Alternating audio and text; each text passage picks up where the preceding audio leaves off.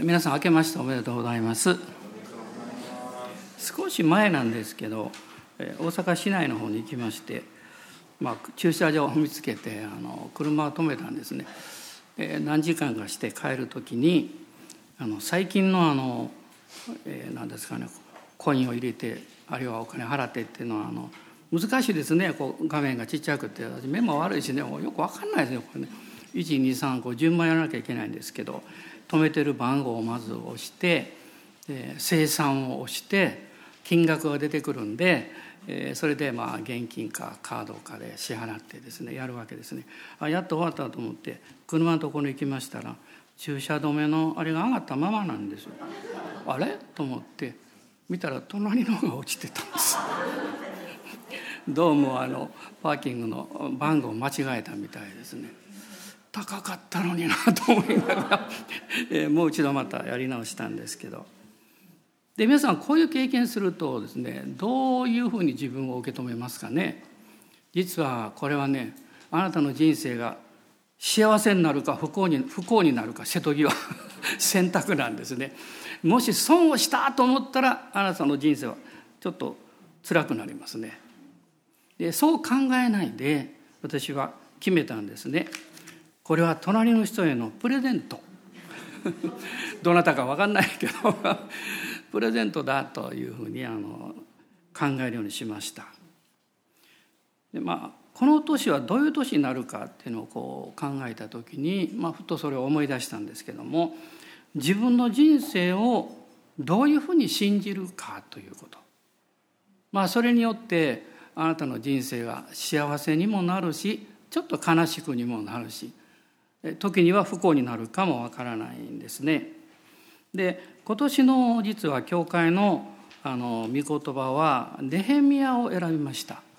まあネヘミヤの8章なんですけれどもでその箇所をまず読みたいと思います。ネヘミヤ記8章の読むのは8節から12節までを読みます。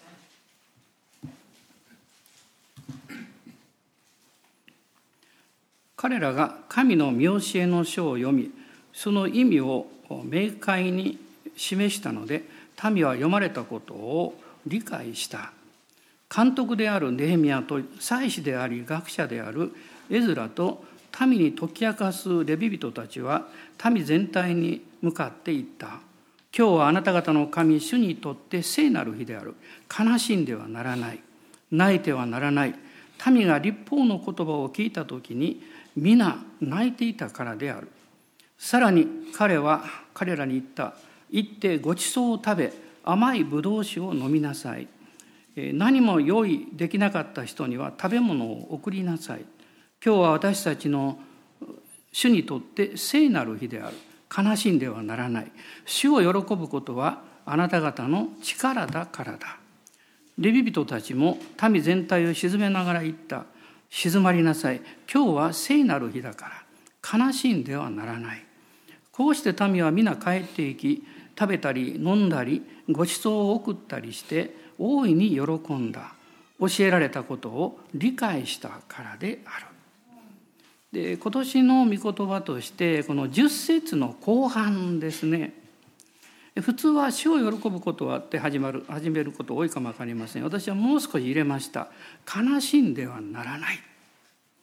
悲しんではならない。主を喜ぶことはあなた方の力だからだ。まあこれを今年のテーマの御言葉にしたいと思っています。あの、まあ、ちょっと年配の方は覚えておられると思いますけどもあの昭和初期にえー、非常にこうブームになった漫画があるんですね。でこれはあの野良黒という漫画なんです野良黒二等兵というね知ってる方手を挙げてくださいと大体年齢が分かるんであの でこの漫画を描いた方はあの田川水宝という方なんですけれどもこの方クリスチャンなんですね洗礼を受けています。でまあ明治生まれであの昭和に活躍した方なんですけどもでこの方がですねキリスト教の信仰をこう表すために笑い話と漫画を入れたですねユーモアな本を出しておりましてあの人生面白説法という本なんですね。まあ、これはつい最近出ました2014年ぐらいだと思います。でそのあの表にこう出てるこう私はこう字を見ましてですねうんと思いました。これだと思ったんですね。この田川水穂さんがこう書いてますね「信仰の問題を頭でかん、えー、考える者がおるがそらあかん」「頭では分からん」「腹で決めるんじゃ腹で」ってこう書いてるんですね。いい言葉だなと思いましたね。腹で決める。あのヨハネ7章の38節のねその腹から生ける水がという、まあ、今はあの心の奥底からと丁寧に書いてますのでね逆にピンとこないんですね昔の訳はその腹からなんですよ。で私があのこのことを申し上げたのはこのネヘミヤの信仰ということを今日は考えたいんです。まあ、タイトルはね「主を喜ぶことは力です」というタイトルをつけたんですけどもこのそのようなネヘミヤの信仰彼はですね腹で信じた人なんです。腹で信じるってのは本気で信じるっていうことなんですね。理屈じゃないと。でですから彼のその信仰姿勢のこの喜びどういう喜びを持っていたのかということを、まあ、3つほどあの分かちたいなと思っています。でこのネヘミヤ記というのは書かれたのはですねもうもちろんこれは旧約の時代なんですがその、えっと、聖書で旧約30あのえーと、39ですねで、えー、1717に分かれてるんですね大きく分けると。最初の17巻が歴史書で5つ次が詩歌で最後の17が予言書もっとま詳しく分け方はあるんですけどこういうのを覚えると覚えやすいんですね。でこの歴史書の17の最後の3つこれが、えー、エズラとネヘミヤとエステルなんです。これは歴史書のあの最後になるんですけどもでこのネヘミヤの時代というのは、まあ、時代背景を少し説明しますと、まあ、すでにその隣国においてはこのペルシャ帝国の時代だったわけです。でペルシャ帝国のあの最初の王様はですね、まあ、キュロスと言いますけどもこの王様はあの非常に人道的で、えー、良い王様正義の王とも言われてるんですけども、まあ、彼が生まれる百何年も前にですねイザヤは彼のことを名前を挙げて予言してるんですね。イザヤ書の45章の一節に書いてあるんです。でなぜかというと、まあ、あのイスラエルの歴史を少し説明しなきゃいけないんですけれどもあの、まあ、イスラエルがカナの地に入ってその場所を占領していきます。それから王様が建てられます。神様の導きじゃなかったんですね。民が王が欲しいと言ったんで神様はあえて許されたで最初の王様がサウロという王様でしたでサウロダビデソロモンこの3つの時代まあ120年ぐらいなんですけどこれが統一王国時代というふうに言われています。まあ、そしてサ,、えーと、あのソロモンの息子レハビアムの時代に分裂をしました。当時イスラエルは12氏族まあヨセフが2部族あるんで入れると13になっちゃうんですけど、まあ、そのレビートはあのレビ族は修行の地を持たなかったんですね。だから後の12でイスラエルの土地分割をします。で、まあ、ユダヤの地方いわゆるエルサレムからこう上の方こう北の方が10氏族ですね。で南の方がベニヤミンとユダ族という2つの氏族がに分かれて北王国と南王国になるんですね。で北王国はヤラベアムという人物が王になります南王国はレハベアムという、まあ、ソロモンの、まあ、継承者になるんですけれどもでこの北王国はあのアッシリアによって滅ぼされてしまうんですけれどもあのその後ですね南王国もあのバビロニア帝国によって滅ぼされてしまいます。まあ、この時代にイザヤとかエレミアとかねいろんな預言者が活躍するわけです。でそのバビロンによってこう滅ぼされる、まあ、崩壊したのは586年と言われてますけどその20年前ですね606年から70年間の補修というのが始まるんですね。イスラエルの民が捕らえられてあのバビロンに連れて行かれるわけです。でこの補修が606年から536年まで70年の補修というのがはっきりこう予言されていたわけなんですね。でこのバビロンがペルシャによって滅んで最初の王様のキュロスという方がですねあのこの補修の民を解放します。これはイスラエル人だけじゃなくて他の民もそうだったんです。でそれで、まあ、バビロン捕囚から全部じゃないんですけどもあの人々がこう帰ってくるんですね。でこの捕囚があのから人々が帰ってきたこの期間といいますけどこれは3回あるんです。で第1回目の期間がですねあの536年からなんですけどもその時に総督ゼルバベルと祭司ヨシュアが中心になって帰ってきました。で彼らは帰ってきて何をしたかっていうと神殿を再建したんですね。まあ、バビロンによって神殿が崩壊されておりましたので、まあ、そのソロモンの宮殿という神殿というもう壮麗なものがあったんですけども壊されてしまった。でゼルバベルとそれからヨシュアを中心に20年かけて、まあ、ゼルバベルの神殿とも言われますけどこの主の神殿がこの建て直されるわけです。で2回目はですねまあ、BC の606年からまあ始まるえあごめんなさい、えっと、2回目はあの536年から516年が最初のこの補修のあの期間なんですけども、まあ、次がこのエズラがですね、まあ、戻ってくるわけですねこれ第2回目です。で第3回目がネヘミヤが戻ってくるわけなんです。でネヘミヤ戻ってきたのは BC の444年ぐらいと言われてるんですけどもでその間ですねあの神殿が建って、まあ、建設始まって建ちましたそれからあのもう神殿は建ったんですけども城壁が壊れたままだったんです。城壁が壊れてるということはあの攻められるし町が不安ですから繁栄しないんですね。だから不安だと私の人生もそうですけどもいつも不安があるとね幸せになれないですよ。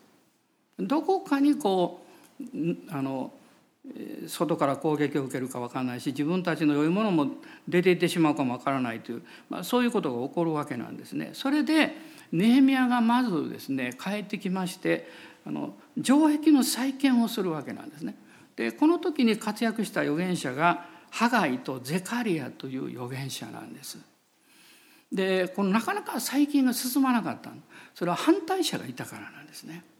まあ、ネヘミヤ記の前の方を読んでいただけたら分かるんですけども彼らはですねあのイスラエルにとって益になることをしようとする人たちが帰ってきたということで反対するわけです。いろんな妨害をするわけです。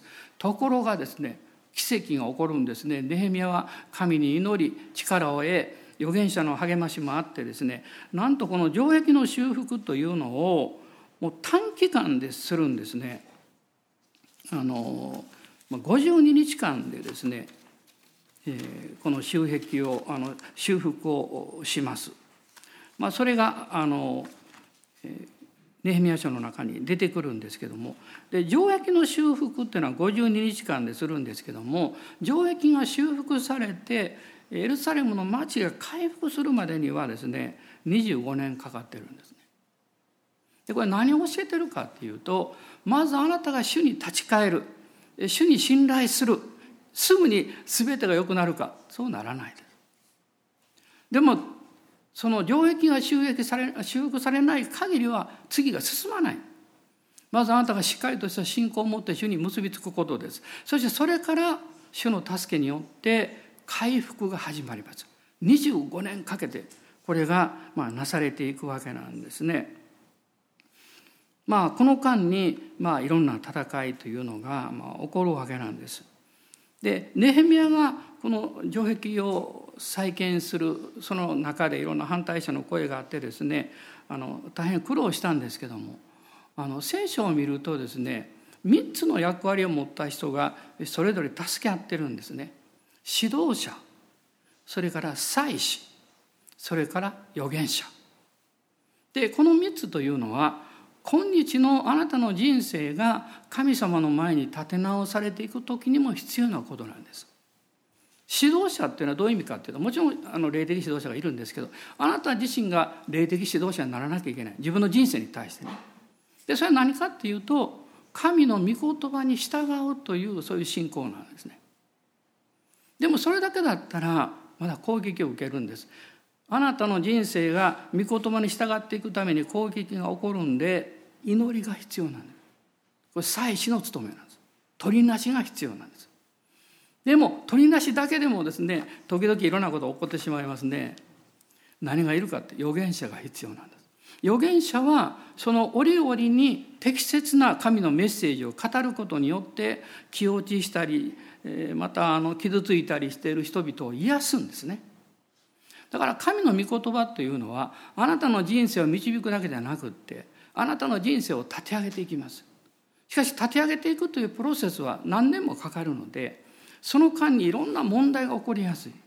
だから御言葉によって励まされ癒しを受ける必要があるんですこれが御言葉が予言的にあなたの中に働くというプロセスですその時に聖霊様が働かれるんですね、まあ、そういうことをこうあの大きなことですがこの心に留めながら、まあ、今日のところを見ていきたいなと思っていますでネヘミヤという人をですね、まあ、その名前は死は慰めという意味を持っています。まあ、聖霊様の一つの雛形とも言われているんですけれども彼は何を喜んだんでしょうか？まず第一のことはですね選ばれている自分の人生を喜んだということです。注意して聞いていただきたいんです。選ばれてる自分だけではないんです。あるクリスチャンは私はイエス様を信じて救われて選ばれているということをよく知ってます。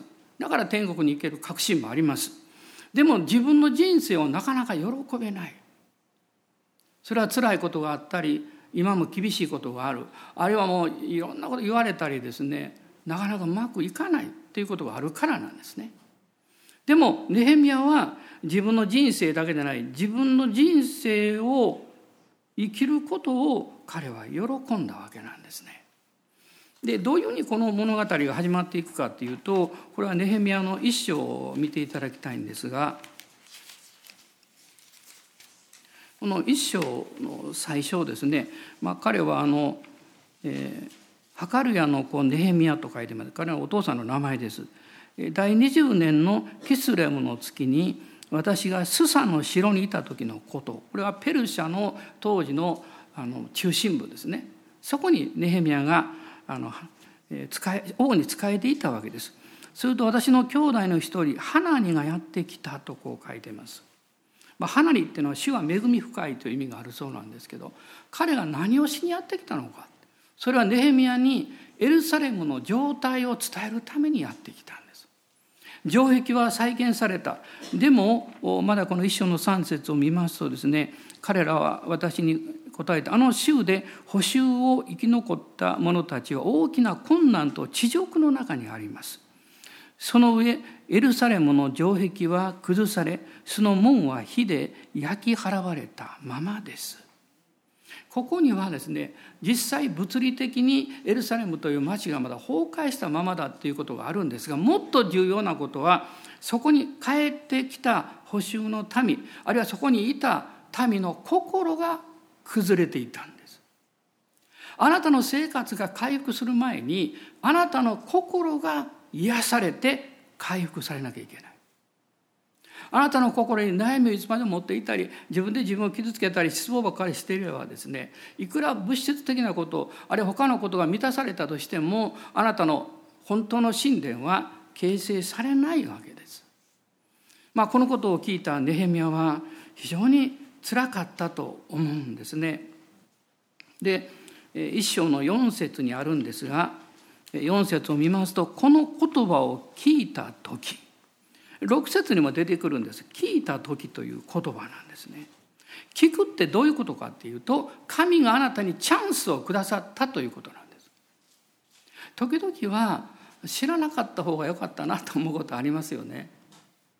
聞いてしまっただからどうしようって悩むわけなんですねでもあなたがなぜ聞いたんでしょうある人は聞こうと思っていたのに聞けなかった人もいるんですよそれは神があなたにそのチャンスをくださっているわけですあなたに神がその聞いたことに対して答えていく力を与えようとしておられるんです聞いたことイコールそれをする力が与えられたわけではないんです。これからあとはあなたの務めなんです。それを信仰を持って受け止めること。祈りながら御言葉によって強められていくこと。具体的に何をすればいいかということを精霊に教えられて実行していくこと。それがそこから始まっていくわけなんです。で彼がまず思ったことはですね彼はスサの城にいてしかも実は王の検釈官であったと書かれています検釈官というのはあの飲み物お酒とか継ぐ仕事ですこれは非常に重要な務めですねというのは今もそうなんですけども一番恐れるのはあの為政者が恐れるのはね毒殺なんですね。毒殺。だからそれを吟味しなきゃいけない。でそれをこの王にあるいはあの上の人たちに、えー、持っていくわけなんです。彼はですから王に近い立場にいたわけです。もちろん自分から絶対声をかけることはできないんです。王妃であってもそうです当時はね。王が声をかけてくれると答えることができる。でも声をかけてもらえる一番良い場所にいることは事実なんです。じゃあどうしたらいいんですか？王に話ができるようにチャンスが与えられるように祈るということなんです。ここに祈りの力があるんですよ。私はね何度も明かしするんで皆さんもご存知と思いますけども、まあ、会社に勤めていて研修の導きがあってでも主が1年待てって言われたんで1年間は仕事を続けてました。でそのその年の終わりにあの私はあの所長にもう一度それ話したいと思って1年経ったのでね所長は大阪に出張していていなかったんですよ。で電話することできますけど私はそんで考えたんです。主が導かれたことに私は指一本も触れてはいけない。自分の手でそれを変えようとしてはいけない。神に委ねようと思った。神が必ず導いてくださるはずだ。31日、まあ、私はあの営業関係のこの責任があったんで31日もちょっと出たんですよね。で終わってああ今日も会えなかったなと思ってでその時にふとちょっと用事が思い出していつもと違うルートで私は家に帰ったんですね。まあ、堺東と駅があるんですけど普通そこ通らないんですけどそこに寄ってみようと思って行ったんですそして今どうか知りませんがね私がその当時はね、まあ、結構長い階段があって駅の中に入っていくのに。で階段をこう上り始めたんで上を見てびっくりしたんで上から所長が降りてきたんですこれは神様が導かれたとしか言えないですよ。その時でなければ会えないわけだから。で所長も私が登ってきたのを気づいたようです。他に人いなかったんですよ。なんか映画みたいですね。彼が上から降りてきて。私は下から上がってきて。すれ違い玉立ち止まって私は頭を下げました。今年もお世話になりましたって言いました。彼が私を横に見て「福野君来年の2月いっぱいでまで働いてくれるか？それじゃね？って言って言っちゃったんです。これだけなんです。その瞬間私の内側に喜びがあふれてきました。まああと2ヶ月あるけどね。ね主が導かれて準備されることに従うことは忍耐がいるんですよ。特に自分が何かできる時にはすぐ自分で勝手にやろうとしてしまうんです。それがミスなんですよ。そうじゃないんです。最後の最後まで主に委ね切ることなんです。主が道を開いてくださるんです。ですからそのように決めましたのでその後階段を上っていく時ももうランランランっていう感じですね「やった神様が導かれた」ってね。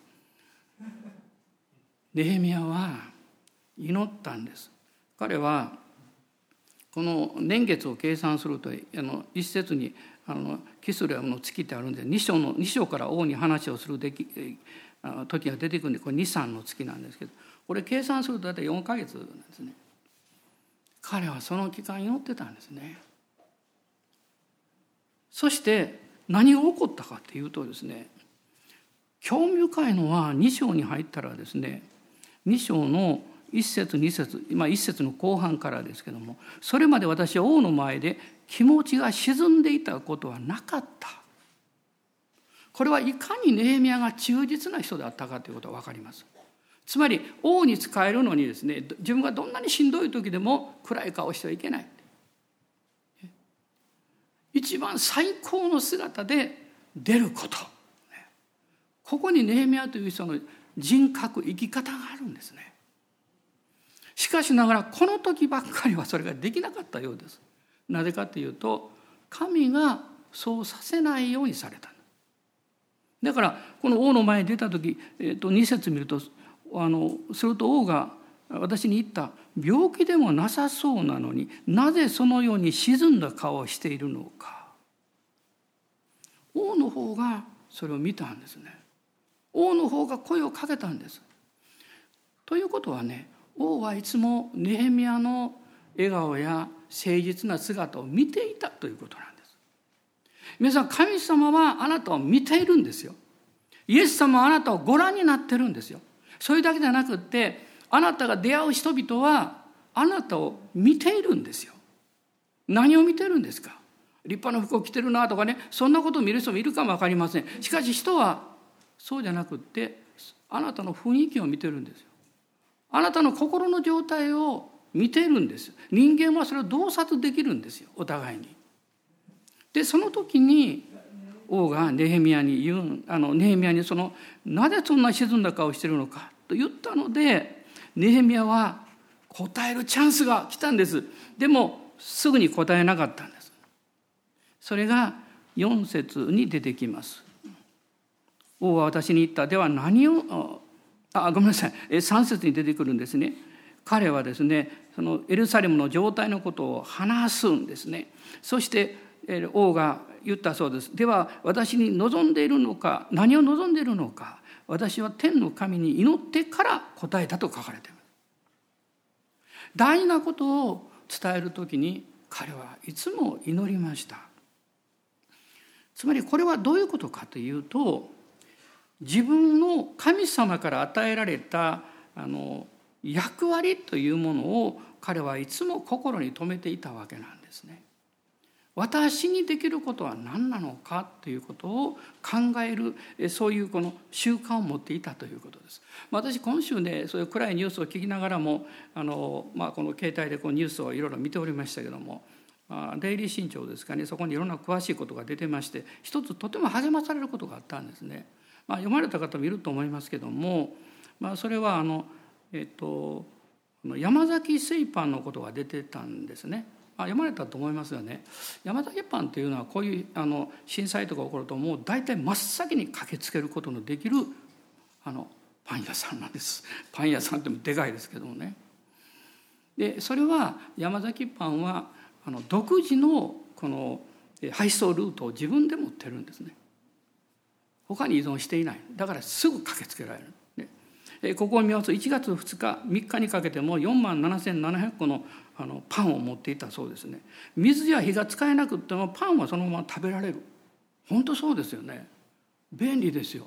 で5日にはあと4万個を持っていくんだっていうことはそのニュース私見たのは多分4日の終わりぐらいだと思いますけど書いてました。そしてそこにこう書いてあったんですよ。経営者は敬虔なクリスチャンで三代目クリスチャン社長の哲学があるんだとはっきり書いてました。まあ、私はもちろんクリスチャンということ知ってましたけどもでそれで今回初めてですねその会社の経営方針というものを開いて私読んでみたんです。で長くいろんなこと書いてるんですずっと書いてるんです。でもそれを読んでる時にねある言葉だけ目に留まったんであの書き留めてきました。その経営方針としてね当社はクリスチャンの会社ではないんだというんです。クリスチャンの会社というともうなんかねこう閉じこもったクリスチャンだけっていうようなねそんな印象でしょそうじゃないんだとそうじゃなくて聖書の教えキリスト教の精神に導かれる事業経営を徹底して追求してきた会社ですって書いてある。でそしてその事業経営においてね私の使命は何ですかといつも問いかけるんだそうです。知恵と知識によって変化に挑戦し新しい価値と新しい需要を創造するという命の道を導く言葉によって日々の仕事を実践しています。ね、命の道を導く言葉聖書ですよ。つまりキリストを中心において神の御言葉の精神を生かしながらこの事業を経営運営してるんだということなんですね。あそうやったんやと改めてねあの思いました。まあ関心のある方はまたねあの読んでいただけたらいいと思うんです。でこのネーミアもそうですね。今私に神様がくださったそのチャンスだということを彼はすぐに見出したんです。そしてまず祈ったんですね。王に伝えたんです。彼は何度も祈るんですがよく祈るのでその大変さがよく分かりますけどもこの6章の9節の一つの御言葉がですね私も心にいつも留めてるんです。疲れた時この御事を思い出すんです。9章の6節のああごめんなさい。えっ、ー、と6章の9節ですね。反対でした。6章の9節の御言葉なんです。6章の9節。この最後のところ鍵括弧のところです。ああ今どうか私を力づけてください。彼の言葉としてここに表現してますね。ああ今どうか私を力づけてください。まあ一体このような言葉の祈りを何万回したでしょうかね。皆さんもそうじゃないですか。でもそのように祈ることができるということほど幸いなことはないですよ。力づけてくださいということは力づけてくださる方がいることを知っていて信じているということなんです。それを世の中に求めてるわけじゃないんです。そうじゃなくって誠の神に求めているんです。どうぞ皆さんこの年も皆さんは困難に直面するでしょう迷った時にすぐあなたの弱さの方に傾く人がいますでもある人はそうじゃなくて踏ん張って主を見上げて主よどうぞ私を力づけてください私があなたに従えるように。この時にあなたの人生が変わっていくんですね。変わっていくんです。ネーミヤはそのような決断をまあした人だったんですね。まあ、2つ目彼が喜んだことは何かっていうと主に愛されている自分の人生の価値を喜んだ。自分の人生を喜びました。でもそれだけじゃなくてまた私の人生は神に愛されているんだということを知っていたのでその価値を喜んだ。価値を喜ぶということはどういう経験をするかというとあなたが自分の人生の価値を見つければ見つけるほどそうさせまいとして反対の力が働いてくるんです。世の中はね意地悪な人もおりますよ。あなたが嬉しそうな顔してるとおりちょっと意地悪してやろうって。いますよ。あなたが何かあの特にクリスチャンだと分かるとねちょっと嫌なことをする人たちも残念ながら言います。でも決してそのような人たちを恨んだり敵を持ってはいけないでその人たちはかわいそうな人たちです。自分の中にそれがないから、ね、そうするんですよ。でも私たちは知っています。誠の神様そしてイエス・キリストを信じる時私たちは自分の愛されてる自分の価値を見出すことができるんだ価値を見出すでネヘミヤはどうしたかっていうとですね2つのことをしたんですこれがですね、まあ、7章と8章にかけてのことなんですがまず7章の5節を見ていただきたいんです。まあ、また皆さんねあのゆっくりネヘミヤ記読んでくださいねこれ短いですからね。えー、7章の5節でまず彼がやったことは何かっていうと私の神を私の心に示してつまり神が語られたんですね。私に有力者たちや代表者たちや民衆を集めて彼らの系図を記載させた。系図を記載せよ。まだあのバビロン捕囚から帰ってきた人たちは自分たちの系図が整理されていない。でもみんな記憶を持ってますから。系図はすぐ言うことができるんです。でもその系図がはっきりしないと当時はねその家計に委ねられた主にどう伝え使えるかということとかそういう立場とか働きもはっきりしないんですよ。だから系図を記載させた。これは私たちにとってどういうことを意味しているんでしょうか。ガラテヤ人の手紙の4章の4節から7節を見ていただきたいんです。ガラテヤ人の手紙の4章です。4節から7節。しかし時が満ちて神はご自分の御子を女から生まれ生まれたもの立法の下にあるものとして使わされました。それは立法の下にあるものをあがない出すためであり私たちが子としての身分を受けるためでした。そしてあなた方が子であるので神は「アバ父よ」と叫ぶ御子の御霊を私たちの心に使わされました。ですからあなたはもはや奴隷ではなく子です。子であれば神による相続人です。パウロはガラテヤ地方の諸教会の人々に対してこれをもう心から伝えたかったんです。あなたがイエス様を信じて新しく生まれ変わった時あなたはその時からもう奴隷ではないんだよって。でもこの世の生活に惹かれて入っていくとまた奴隷になるんだっていうんです。だから経図を改めるということはねあなたがイエス・キリストにあって今はどういうものとされているかということをしっかり確認するという意味なんです。あなたは今罪許され御霊による自由を与えられた神の子とされているんです。神の子です。その誇りを高く持ってください。そしてそのように生きる決意をしてください。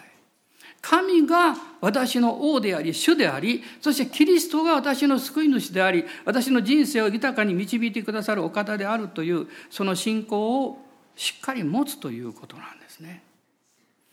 そしてもう一つのことそれは8章の実は今日読んだ箇所の少し前なんですけども前の方に1節から3節に書かれていることなんですけどもモーセの立法の書を朗読させたということなんです。まあ、ここに3人の人々の務めが出てくるんです。あの8章の9節見るとですね総督であるネヘミヤと祭司であり学者であるエズラと民に解き明かすレビ人たち総督指導者の務めネヘミヤ。祭司の務めこれはエズラ。神の言葉を朗読しそして民に知らせる。そしてその語られたことを民は解き明かされる必要がある。これはレビ人の仕事だったんです。あなたはイエス様を信じて霊的な立場はレビ人です。もちろん祭司の務めもあります、ね。まあ、神の恵みによって王の一人ともされています。しかし絶えずあなたは精霊によって御言葉を解き明かされてそしてそれを受け止めていくということが必要です。エズラが朗読したんですよ。そしてレビ人がそれを解き明かしたんです。するとどうなったんでしょう。8節と12節に2つ2回同じ言葉が出てくるの最後ですけど民は読まれたことを理解した。これは霊的な理解力です。でこの12節にもあります。最後。大いに喜んだ教えられたことを理解したからである。私は最近とてもこの、まあ、自分たちのね同じ教会ですけども教会のことを感謝しております。神様の恵みは最初から同じです。いっぱいなんですよ。でもその恵みを受け止める吸収力が教会に強くなった一人一人が霊的なものを以前よりも吸収できるようになったんです。そうするとねキリストの体である体という意識が変わるんですどうなるんでしょう例えば緊張してる時というのは心の中に葛藤があるんですね。で心が満たされるともう自然に顔がほころんでくる。余裕ができるわけです。教会もそうなんです。これをしなきゃいけない。この奉仕をしなきゃいけない。これを守らなきゃいけない。そういうものがずっとあってまあそれは悪いことではないですけどもまた礼拝もっていうの何かそう立法的に考える力が強いと緊張感がいつもある。でもキリストにあってそれが満たされているということ贖いが完成しているということが分かるとああ神様の恵みで生きるんだって分かるんだ。自分を受け止められるようになるんだ。雰囲気が柔和になるんでお互いが何というか優しくなるんです。明るくなるんです。温かさが出てくるんですねもし皆さんねあのお友達を教会に初めて連れて行ってですよ帰る時に「どうだった?」って聞いた時に冷たかったって言われたらショックじゃないですか。でも「いやよく分からんけどあったかかったよね」って言われたらグッと そうなんです。キリストを信じる信仰は宗教じゃないんです。キリストの命を飲み食べることを体験すること。そしてあなたの人生が変えられることなんですよね。このことをもうすでにこのネヘミヤの時代にですね起こっていたんですね。御言葉を民が理解したんです。理解したんです。だからレビ人たちも言いました。悲しんではならない。この8章の中には実は3回ですね悲しんではならないという言葉が出てくるんですよ。9節と10節と11節です。なぜ悲しんではならないと言ったんでしょうか？それは、えー、彼らがですねこの9節の最後を見ると民が立法の言葉を聞いた時に皆泣いていたからである。泣いていたんですね。これはねどういう涙ですか？私もいまだにもう最初大もう神様の前でもう大声で泣いたこと今でも覚えていますよ。イエス様を信じて数ヶ月あ1ヶ月ちょっと経った頃ですよ。みんなと一緒に祈り出した時です。精霊様が望んだんでしょうね。今はよくわかる。その瞬間に何が分かったか。まあ僕は何という罪深い人間だろうかって分かったんです。もう救われていたんです。信仰あったんです。でも精霊が私の心に働きかけてくださる、えー、余裕を自分は持つことができなかった。私がいつも心の中が狭くて緊張感があったから。それを委ねた時にわーっと神様の愛が溢れてきて大泣きに泣いたんですね。友達が周りからもうね周りにたくさんいましたけどみんな心配してくれましたけどワンは泣き続けましたその時分かったんです私は罪人なんだって分かったんですそしてイエス様の十字架はこの私の罪を許すためなんだと分かったんですこのイスラエルの民はなぜ泣いたんでしょう？私は同じことが起こったんだと思います彼らが御言葉を朗読され読まれた時に理解したんですよ自分たちが神様の御心に沿って歩んでいなかったということを理解したんですよ。その瞬間に涙が溢れてきたんです。それはどういう涙かってもう少しね細かく言うと神様が私あるいは皆さんもそうですが彼らに対してそうなんだよと言っておられたよりも自分たちのことをものすごく低く考えていたということなんです。この愚かさに気がついた。あの出エジプト記の19章を開いてください出エジプト記の19章5節の中にまあ5節6節なんですが主がモーセを通して語られたことがあります。イスラエルのために。今もしあなた方が確かに私の声に聞き従い私の契約を守るならあなた方はあらゆる民族の中にあって私の宝となる。全世界は私のものであるから。あなた方は私にとって祭司の王国聖なる国民となる。これがイスラエルの子らにあなた方が語るあなたが語るべき言葉である。って語ってるんですその後ね。つまりイスラエルの旅は神様の目にですね宝の民とされていたんです。しかしまだ彼らには奴隷の精神がもうくっついていたのでそこから自由になる必要があった。このネーミアの時代もそうなんです。バビロン保守から帰ってもう時間も経ってるんだけど彼らは悪い意味で貧しい生活をしていたんです。その証拠に神様を愛さなかった。皆さんあなたの生活がまず内側から豊かにされる時にあなたはそれをしてくださった神様に感謝を捧げるはずなんです。大切に考えるはずなんです。彼らは泣いたんです。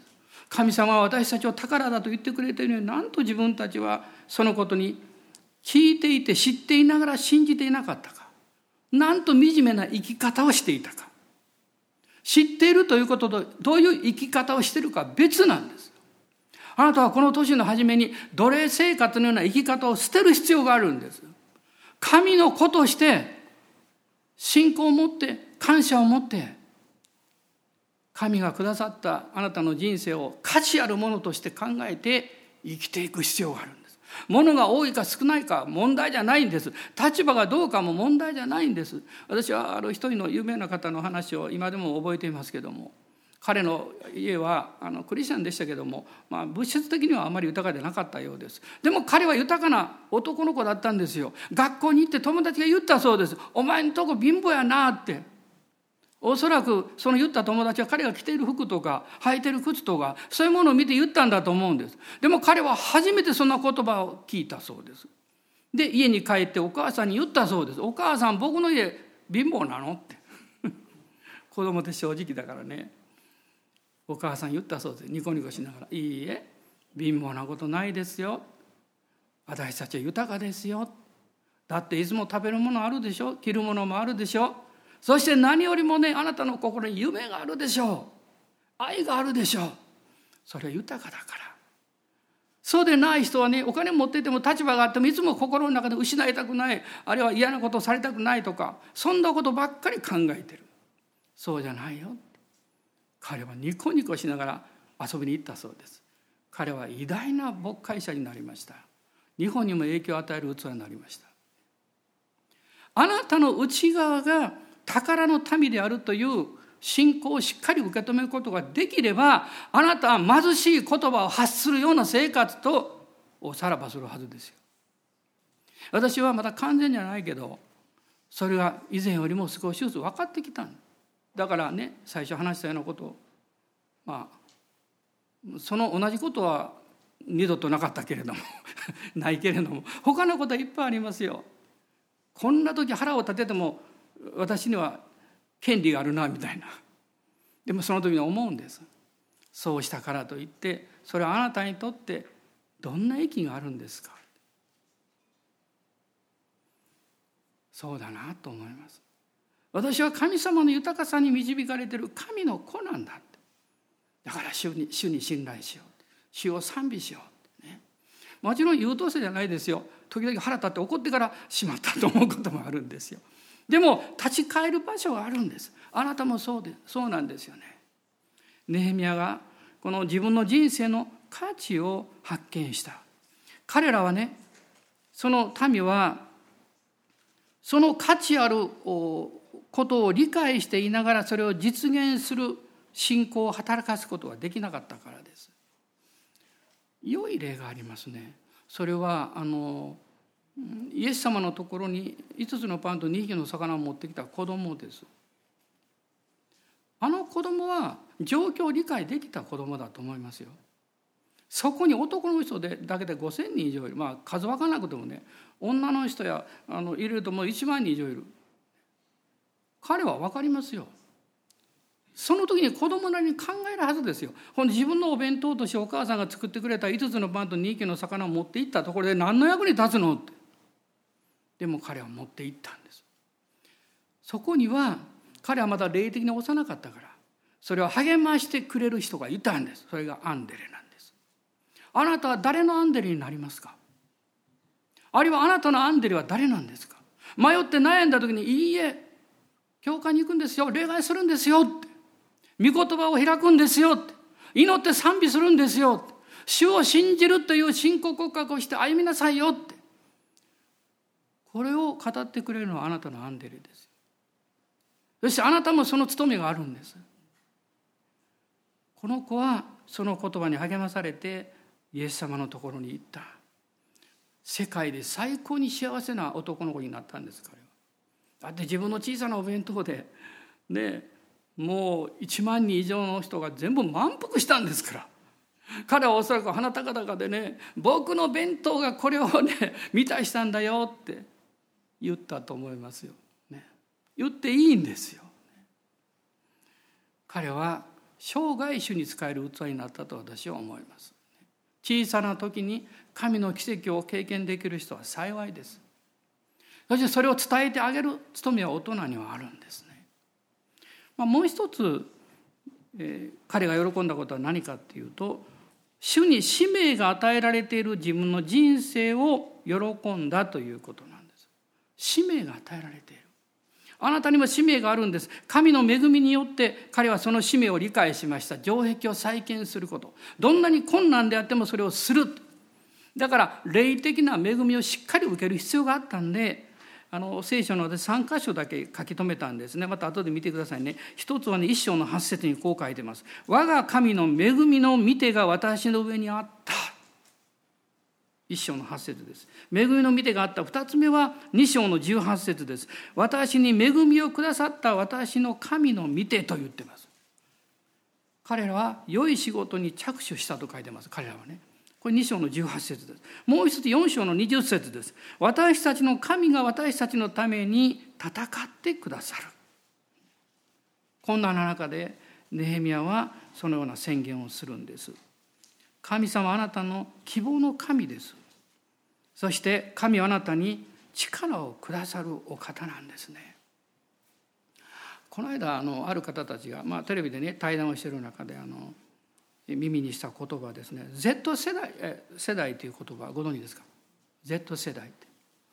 あの、まあ、これはですねあの実はアメリカのゲイラ・ダーリングという方の「ラディカル・セルフ・ラブ」というその本から来てるそうなんですけどもあのこれは年齢年代層は大体1990年代後半から2010年の中頃ぐらいまでの層を言うんだそうです。けど年代層の問題じゃないんですね。価値観で彼らの価値観はですねある意味で得意なんだというんですね。でその中心にあるのがセルフケアセルフラブというね。でもこれ利己的ではないんです。でこう書かれていました。自分のことを愛せないで社会のために戦えるはずがない。そして社会に向き合わないで自分と向き合うことはできない。自分を愛すること社会に向き合うこと。この生き方の重要性を説いているんですね。でこういう内容があるんだそうで私読んでないんですよ本は。本は読んでないんだけども。こういう内容があるそうですね。自分がね嫌だとか不安だとか価値のない存在だという考え方をやめる。これ一つ。二つ目はね社会にある自分に下されるネガティブな価値判断を受け入れないことあなたの職場で学校であなたがどう言われたとしてもその言葉を受け入れてはいけませんよっていうんですそして人生に対するポジティブな積極的な価値観を見出していくことなんです。で私はここに一つの問いかけをしたいと思いながらそれを考えてました。それができる力をどこで受けるんですか？ということ。私たちはキリストにあってそれを持つことができるんですね。自分に向き合う時に許せ許せない自分弱い自分を人は誰でも発見するはずです。だから自分を許す場所が必要なの。これがイエス様の十字架の贖いなんです。十字架の地によって許されたという経験なんです。もう一つは社会に向き合っていく時にもちろんできることはやる。でもそれ以上に先を見ようとすると希望がいるんだ。この希望と力をどこから受けるんですか？神から受けるんです。あなた方の信仰と希望は神にかかっているのであるとペテルは書いています。私たちの真の希望です。の補修から帰ってきた人たちそしてそのリーダーになったこのネヘミヤも、まあ、エズラもですねそうだったと思いますが彼らはですねかつて預言者エレミヤがこの補修の民に対してエルサレムから書き送った手紙の内容を知っていたはずなんです。エレミヤのあの有名なねあのあの手紙29章の内容有名なんです。これはエレミヤがあのエルサレムからバビロンに書き送ったんですね。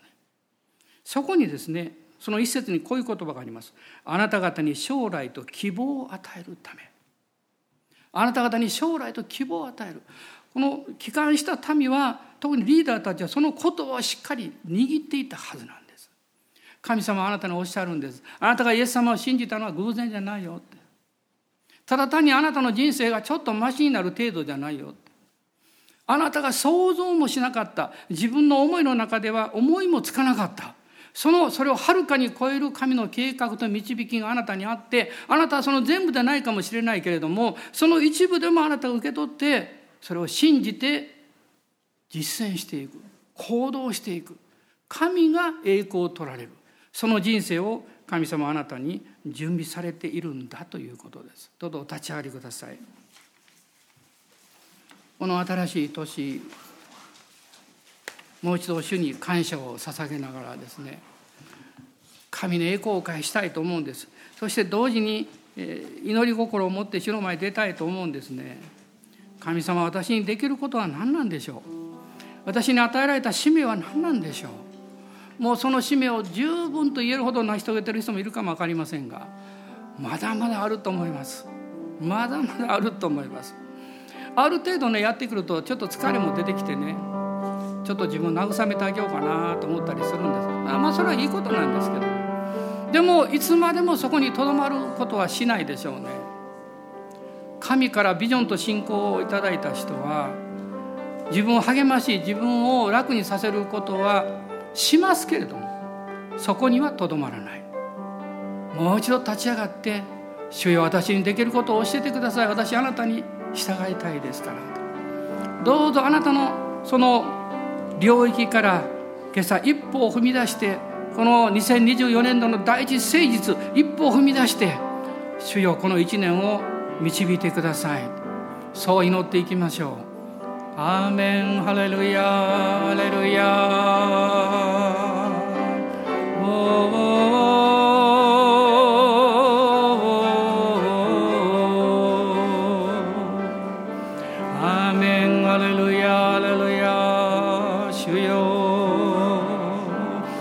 昨日までのあなたの人生が昨年までのあなたの人生がどうであったとしてもそれにもう縛られる必要はありません。アーメンハレルヤ主を見上げるんです。主が今日ここに今日という日にあなたを置いていらっしゃる新しい希望とビジョンがある。それを信じるんです。そして主を崇めるんです。アーメンハレルヤハレルヤ古いあなたの生き方にとらわれるのをやめましょう。以前の何か自分の小さな考え方それを達成しようとしていた愚かな自分を捨てましょう。御言葉を通して精霊がくださるビジョンを受け取っていきましょう。更地になったんですよ。そこに新しくもう一度建てるんですこの年。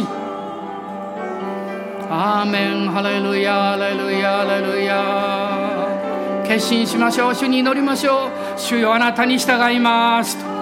アーメンハレルヤハレルヤハレルヤアーメンハレルヤ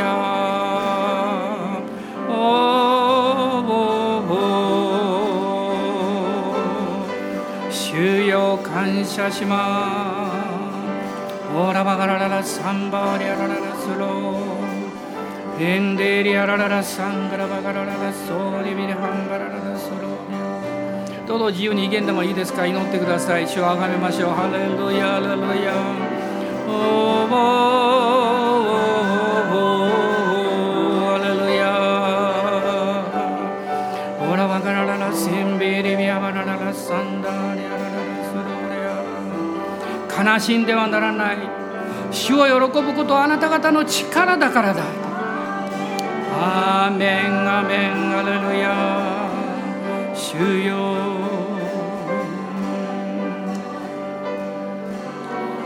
神は霊だから。霊と誠によ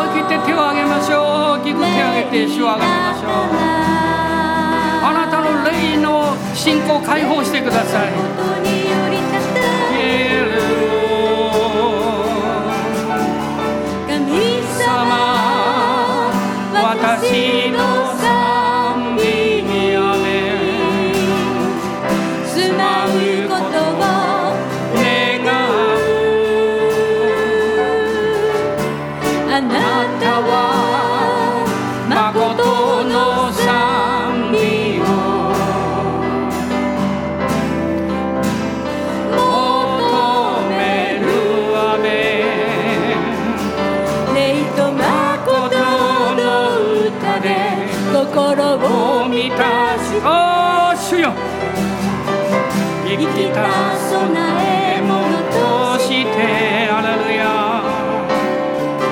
私の礼拝を受け取ってください。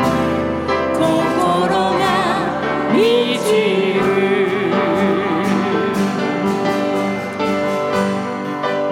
もう一度賛美しましょう。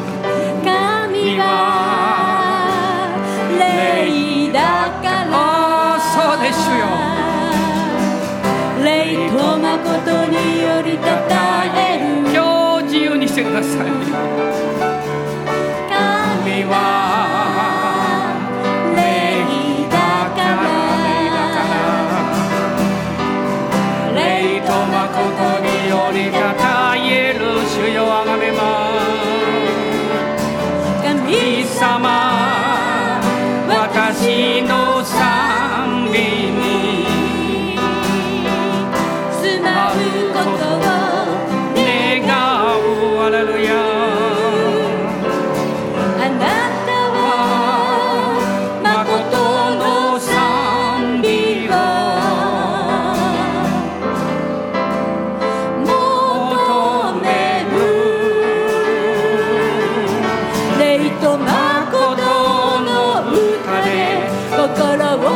心を満たして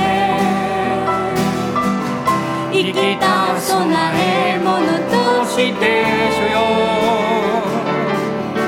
私の礼拝を受け取ってください。心が満ちる。